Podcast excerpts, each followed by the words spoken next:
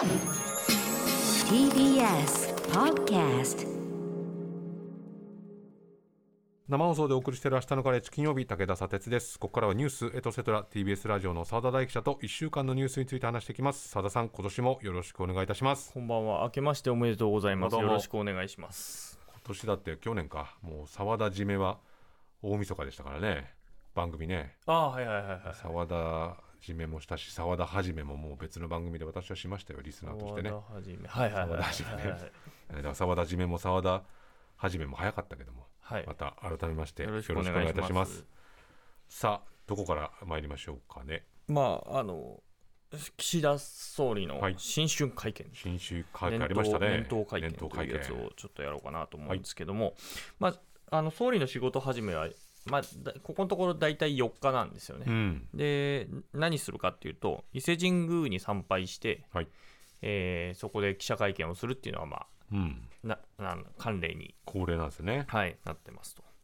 いうことで、ただ、あの記者会見なんですけど、うん。まあ、質問4問っていう記者会見なんですよ、毎年。あこれはもう決まってるんだ。毎年4問。じゃあいつもの会見みたいにこうどこまで引き伸ばせるかとか誰が当たるかとかはいっていうことじゃないんですね、じゃないです。時間で切られてるわけでもないしう、ん。4問出るって、まあ、しかもその4問も、うんどこの社がやるかっていうのは最初から分かってるのので、えっ、と、官邸クラブっていううん。記記者クラブと、はい。こっち側の、あの東京の側の、で、あの、伊勢神宮なので、えっ、と、三重、三重県のうん。県政クラブかな、はいはいはい。地が元の、が、え2社。うんで、2社ずつやるとうんいうので決まってるんですけど、なので、あんまりこう、バシバシした質問みたいなのはあんまりなくてですね、うん。あの、緊張感はまあ結構薄めで、あの映像を見るともう金屏風の前でえ手元に目を結構落としながらやり取りするっていう感じだったのでまあそういう感じかと思ってたんですけど、ええ。まあちょっと今年はいろいろ発表ものもあってなかなか興味深かったのでその話をしようかなと思うんですけど、あの冒頭岸田総理はあの去年に引き続き今年も覚悟を持って先ど、先送りできない問題への挑戦を続けてまいりますと。ずっと言ってんだ俺、はい。最近ね、はい、うん、じゃあその挑戦とは何かと。はい。え2つ。第一に日本経済の長年の課題に終止符を打ち新しい好循環の基盤を起動すると、うん。第二に異次元の少子化対策に挑戦する、うん。そんな年にしたいとどんな年ですかそれはね、はい。異次元、異次元。うん。でまあ細かく見ていきましょう、はい。まずその、えー長年の経済課題というところで賃上げのところなんですね、あの企業日本企業は特にあのグローバル化によってそのコストを最小化していくとはい。いうことを求め続けていった結果、その設備投資とか賃上げが行われない一方で、うん。企業としては、まあ、あの経済の状況に左右されないように、うん。えーげ預金、現預金が増えてきたということで、今こそ我々は新たな方向性に踏み出さなければならないと、うん、えー私の掲げる新しい資本主義はそのための処方箋ですと。まだあったんだねこの言葉ね、はい。まあ、この中身がよくわからないと言われ続けた新しい資本主義、まだ生きておりますということで、うん。でどういうものかっていうと、新自由主義的発想から脱却し、官と民の新たな連携の下で賃上げと投資という2つの分配を強固に進め、うん。持続可能で格差の少ない力強い成長の基盤を作り上げていくと。うんこれも新しい資本主義っていう言葉とそしてその新自由主義的発想から脱却するっていうのはなんか総裁選の時も言ってましたよね総裁選の時に言ってましたね。つまり安倍政権との比比較材料としてこういう言い方してたからなんかずっと同じこと言ってる感じしますけどはい。ね、ちょっとこの後変わってきます。はい、えーで、連合、あの、うん。労働組合の連合が5%の程度の賃上げを今年求めてますと。うん。ぜひインフレ率、まあ、インフレ率がまあ2%を目指すっていうのを言ってましたから、うん。まあ、それを超える賃上げの実現をお願いしたいと。うん。で政府としても最低賃金の引き上げ、公的セクターで働く労働者や政府調達に、えー参加する企業の労働者の賃金について、インフレ率を超える賃上げが確保されることを目指しますと。うん。まあ、賃上げしてくださいねとはい。いうことですね。で、さらに、まあ、あ新しいものとして、世界のトップ大学の誘致と参画によるグローバルキャンパス構想というのを今年具体化していくと。これはこ新しい言葉ですかねグまローバルキャンパス構想そうですね。初めて聞きましたね。うん世界のトップ大学を日本に誘致すると。誘致するとはい。いうことを、うんだからすごいねまあ、挙げましたと。いろんな構想がねでまあ、あのさっき佐藤さんおっしゃったようにその総裁選から割と言ってた話ですよね、さっきの、うん。えー新しい資本主義に関して、うん。まあ、新自由主義的なっていうところなんですけど、ええ。あのそこのところで今回まあ注目すべきところが1点あって、はい。あのこの30年間企業収益が伸びても期待されたほどに賃金は伸びず想定されたトリクルダウンは起きなかったとうんいうことを言いました。で今までもアベノミクスとの対比でそういう新しい資本主義っていうのをどうも掲げてたっぽいっていうことはなんとなくのニュアンスとしては受け取ってたんですけど、うん。明確にアベノミクスをバンと批判したりはしてなかったんですね。うん。それは安倍さんが生きていたっていうこともあるし、安倍さんの周りの人たちもたくさんいたとはいうこともあったんだけれども、うん。ここに来てトリクルダウンは起きなかったと、うん。ピシャリと割と言ったんですよね。うんで、まあ、このアベノミクスについては、まあ、否定的な面面は一応ほのめかしつつ、うん。はぐらかしてきてたんだけれども、ここでようやく認めた格好になっていて、うん。これはやっぱり安倍さんが亡くなったからなのかしらとかちょ、ちょっと思ってしまうと。でもこれまあアベノミクスある種失敗だったっていうことを明言しても、ん。当然党内ではまだ最大派閥は安倍さん亡くなられたとはいえ、その派閥は当然あるわけだから、そうするとこの断言というのは結構重いし当然これ次の国会からこれアベノミクスはどうだったのかっていう検証もうんされなくちゃいけないまあ、わけですよね。突っ込まれるでしょうね、これ、うん新しいところで言ってきたということなので。で、まあ、この問題に終止符を打って、まあ、賃金が毎年伸びる構造を作りますということを、まあ、冒頭言ったということですね。で、もう一つが出てきたのが、まあ、少子化対策とうんいうことで、今年のもう一つの大きな挑戦は少子化対策ですと。うんで去年の出生数がまあ80万人を割り込んだということで、少子化の問題はこれ以上放置できない。待ったなしの課題です、まあ、これずっと言われ続けてきてたんだけど、そうですね。明確な策を全くう打ってなかったというより打ってこなかったというふうにしか思えないんですけど、まあ、経済的に見ても少子化で縮小する日本には投資できないと、うん。まあ、そういう声を払拭しなければならないと。うん。で子どもファーストの経済社会を作り上げ出生率を反転させなければならないとうん。いうふうに言いましたと。これ子どもファーストってまたうん。新しいのが出てきたんですけど、子供ファースト。以前は何でしたっけねこれはね。これ結構ね、いろいろあって、うん。あの野田聖子前少子化大臣を掲げてたのは、子供真ん中、真ん中だ。まあ、これずっと言ってましたよね。そうね。野田さんはあの総裁選の時からずっと言ってたんで、うん。でそれでもなくて、今も前の大臣が言ってたことでもなく、うん。えー小池百合子都知事はチルドレンファーストとチルドレンファースト。はい、でもう今回子供ファース子ト供今回は子供ファースト、間を取ったと。ちょっと3人で電話して一本に絞ってほしいけどな、うんい。まあでもだって、まあ、安倍さんがね一時期ここ解散するときに国難突破解散って言って、その時に少子化対策まあと言ってね。策と言ってたからこれもだからそのアベノミクスと同じでこれだから反転させなくちゃいけないって言った時にこれまで何が悪かったのか。何してたんだっていう話ね。何が達成できなかったのかっていうその検証からやっぱり始めなきゃいけないと思うんで。はい、このなんかスローガンだけじゃ困るぞとは思いますけどね。じゃあ中身どうかとはいいう、話ですね。で大きく3つ柱があるとうん言ってます。第1は、えー児童手当を中心に経済的支援を強化すること。うんで第2が、えー児童とか学童保育、えー病に病児保育とか幼児教育とか保育サービスの、まあ、質的、量的な両面から強化していって、まあ、伴走型支援と産後ケアとか一時預かりとか、うん。まあ、そういうところをすべての子育て家庭を対象としたサービスの拡充を進めると。うん。で3つ目が働き方改革の推進とそれを支える制度の充実と、まあ、この3本柱でいきますよということで、うん。まあ、ちょっと気になったのが、まあ、その経済支援の範囲なんですね。はいはいはい。で経済支援のところが経済的支援をすることですということは言ってる、で児童手当っていうことも言ってるんだけども、その範囲をどうするかっていうところが実は結構な問題になってるんですね。うん。というのは、あの去年の10月から、あの児童手当うん。もらえる範囲が狭まったんですよ、うだ。所得で、えー網をかけたんですね、はいはいはい。これ、菅さんがうんの政権時代に決めて、えで10月から始まったんですけど、それによってまあ60万人分の子どもたちえに、うん。えー所得制限によってまあこの児童手当がカットされたと。60万人も、はい。うんじゃあ、それ戻すってことなのかなと。いうところなんだけれども、そこはちょっとわからないんですね。この、すべての子育て家庭を対象としたサービスの拡充っていうのは、うん。その2番目に掲げられたところにかかっている言葉なのか、それとも経済的支援を強化するっていうところにすべての家庭を対象としたっていうところなのか、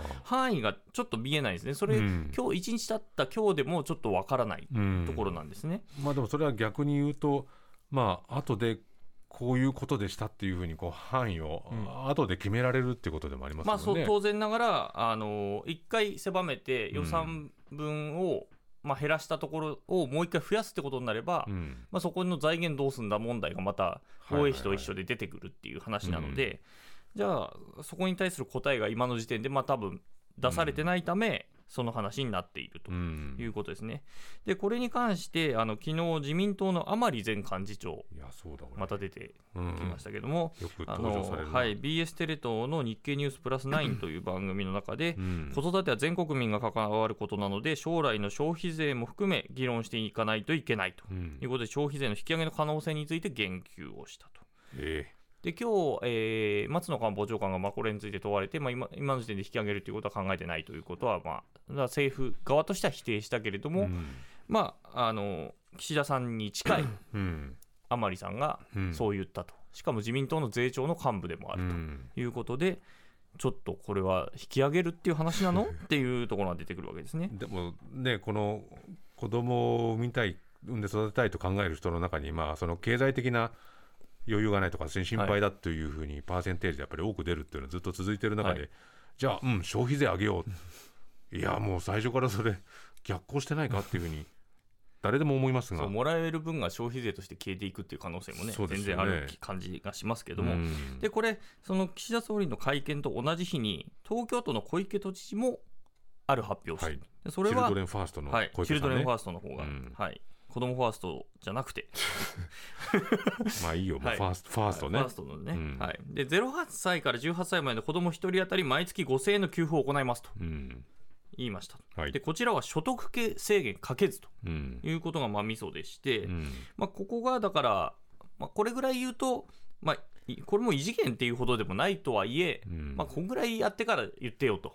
まあこれはだから子どもファースト岸田政権に対するチルドレンファースト小池都政のまあある種こうタイミングを見てはい。私は具体的にやってるよということのプレゼンテーションもあるんでしょうけどね。はい。うん。まあ、岸君もまあ同じ日に発表されたということで、うん。まあ、これ2つ目のあの3本柱のうちの2つ目のまあ保育サービスをどんどん充実しますよとか産後ケアを充実しますよってこれ産後ケアも結構所得制限とかかかってたりとかあるので、まあ、これ全ての人にっていうのは結構大事なことかなというふうには思います。ので、まあ、こういうのは所得関係なくやるっていうことなんでこれはどんどんやってほしいなというふうには思います。うん。で3つ目についてなんですけども、そはの働き方改革の推進とそれを支える制度の充実ってことなんですけど、うん。これあの岸田総理のその会見のを聞くとどうも女性の働き方の見直しっていうのを掲げてて、まあ、要するに子育ての時に離職しちゃうからっていう話はいはいはいに関わっていて、まあ、それを支えるのはすごく大事なんですけれども、うん。やっぱりそれ投資で聞いてるとどうしてもやっぱり子育てはやっぱ女性のものだとうん。いうことを言ってるように聞こえちゃうんですね。で今日そういうこう前提で話が進んでいるというね。で小倉あの少子化大臣は今日はちょっとそれは否定しつつだったんですけども、うん。とはいえやっぱ岸田さんの考えとしてはそっちがどうも立ってるんじゃないかっていうふうに聞こえちゃう。むしろだから男のひあの男性が父親側がの働く量を減らしてうんあのもう両方ちゃんと育てられるようにするっていうふうな言い方をすればまたちょっとかあの聞こえ方変わったと思うんだけれども、うんあくまでも女性なのかっていう話になってくるとちょっとあれっていうふうにはなると。そうするとこの反転させなくちゃいけないとかうん異次元とかっていうこうこれまでにない強いことをやりますよっていうこの強さとか勢いっていうのはどこに感じ取れるんでしょうね？ね、でしかも最後の締めがあ個人的に気になったのは、大胆に検討を進めてもらうっていう言い方をしててまた検討かっていう。大胆に検討を進めるというこのもう3つで薄まってもね。自ら濃い液体をこう水をかけて薄めてる感じがしますけどね。異次元ってきたけど、うん。でも大胆に検討を進める、まあ、3月ぐらいをめどに、うん。まあ、有識者からヒアリングをして、うん。まあ、そこで、えー政策にしていくと。うん。いうことではあるということで、まあ、そこを大胆に検討っていうことなんでしょうけど。いやでもね明日の会長のプロデューサーここに来て今年度は異次元に大胆に検討しろって言われたら すいません何何したらいいんでしょうか僕はっていうふうに返すと思うけどまあこの異次元に大胆に検討って言われてこれは何を具体的になるのかっていうのは まあ。そうですよ。ね細かく見ていくとあれ？っていう感じがねいうありますけどね。感じがしますけどね。はい。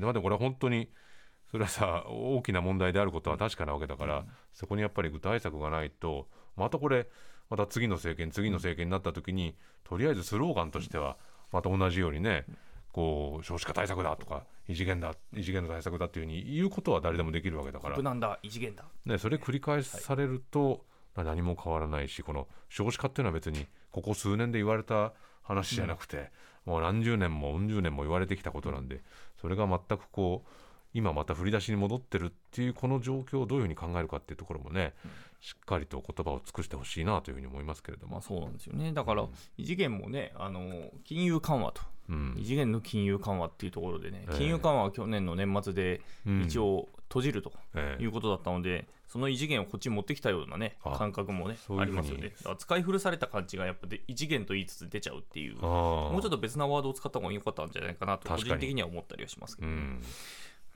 で、えー外交についてもはい。話しています、でこれは5月に、えー G7 広島サミットっていうのが、あのうん岸田さんの地元でやるとい。うことで、被爆地広島から世界に向けて核兵器のない世界の実現に向けた力強いメッセージを発信しますとうん。いうふうに言いました。あと、9日、来週の月曜日ですね、からあ欧米を歴訪して、うん。えー13日にはあ日米首脳会談をしますよということも言いました。で、うん。あの先ほどニュースにも入ってましたけど、今日はあのウクライナのゼレンスキー大統領と電話会談をしていて、ウクライナに来てくださいっていうのを言われていてい。ね。はい、で初版のじ、えー状況を踏まえ検討しますと、まあ、ここでも検討ができますね。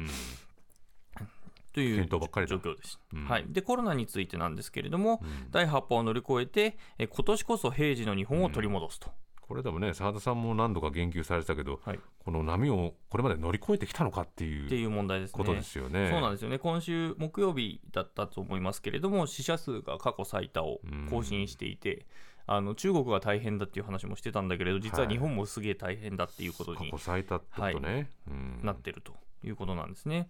で、中国での大流行を受けて、えー、あさってから中国からの入国の入国者のまあ検査を、今までの、あのー抗原定性検査という、まあはい割と感度の低いうん点検査から抗原定量もしくは PCR 検査に切り替えると。はい。で、さらに入国者にはまあ陰性証明を求めるという、うんまあ、水際の強化もしますよということは話したと。いうことですね。で、質疑なんですけども、うんまあ、質疑は、あ幹事社の西日本新聞からは、その防衛増税、はい年末の話から関連して、まあ、年内に解散・総選挙を行いますかとはい。いうことを聞かれました。うんでこれについては、えー専権事項として、時の、えー総理大臣が判断するものと述べるにとどめたと。まあ、これ、年末のあの BSTBS の番組で、はい。いや、あの、増税前にうんやるんだみたいな話が出てきていて、うんまあ、それは萩生田さんがやるべきだということを言ったのを受けてっていう形だったんですけども、うんまあ、それをそれに対してまあ専権事項として時の総理が判断するものと、うんまあ、若干自分の言った発言を火消しするような前振りをした上でその発言をしていると。いうことですね。で CBC 地元の CBC からはあのコロナに関連して観光政策について問われて、うんまあ、今月10日から全国旅行支援といううん。あの補助制度をまあ再開しますよと。いうことも発表したということですね。うんで同じ日にまあ野党の、えー党首クラスもですね伊勢神宮を参拝してまして、うんえー立憲民主党の泉代表は、えー臨時国会が閉じられてから次々と重要なことを勝手に進める岸田政権は許されないとうんいうことを言った上で、まあ、国会内でチェックの役割を果たしていきますよと。そりゃそうだ。でまた選挙について、まあ、こっちでも聞かれてるわけですね。選挙について問われると、まあ、今あの、立憲民主党としては衆議院の議席が100を切ってるので、うん。150の選挙区で議席獲得が可能な状況を作っていきますよとうん。いうことを言ったと。はい。で国民民主党の玉木代表も同じように、えー伊勢神宮を参拝してはい。会見をしていて、対決より解決という姿勢で、えー変化する内外の情勢に対応する政策の提案と実現を努めてきたけれども、今年もこの姿勢をより強めていきたいと、より対決より解決。解決だと。うん。で記者からあの年末にその、えー与党入りするんじゃないかっていう、はいまあ、報道が出たところについて聞かれたら、うえー家庭の質問には答えにくいとんなんかいうことをしながらなも、んか自民党みたいな答えはい、政策本位で日本のためになるような政策の実現のためには与野党を超えて連携していくというのは変わらないとうん。いうことをおっしゃっていたと。まあ対決より解決ってのは分かりませんけど、対あの対決はしてないなというのがちょっと伝わってきますけどね。まあそうですね。はい。はい。というあたりでございうます。ん。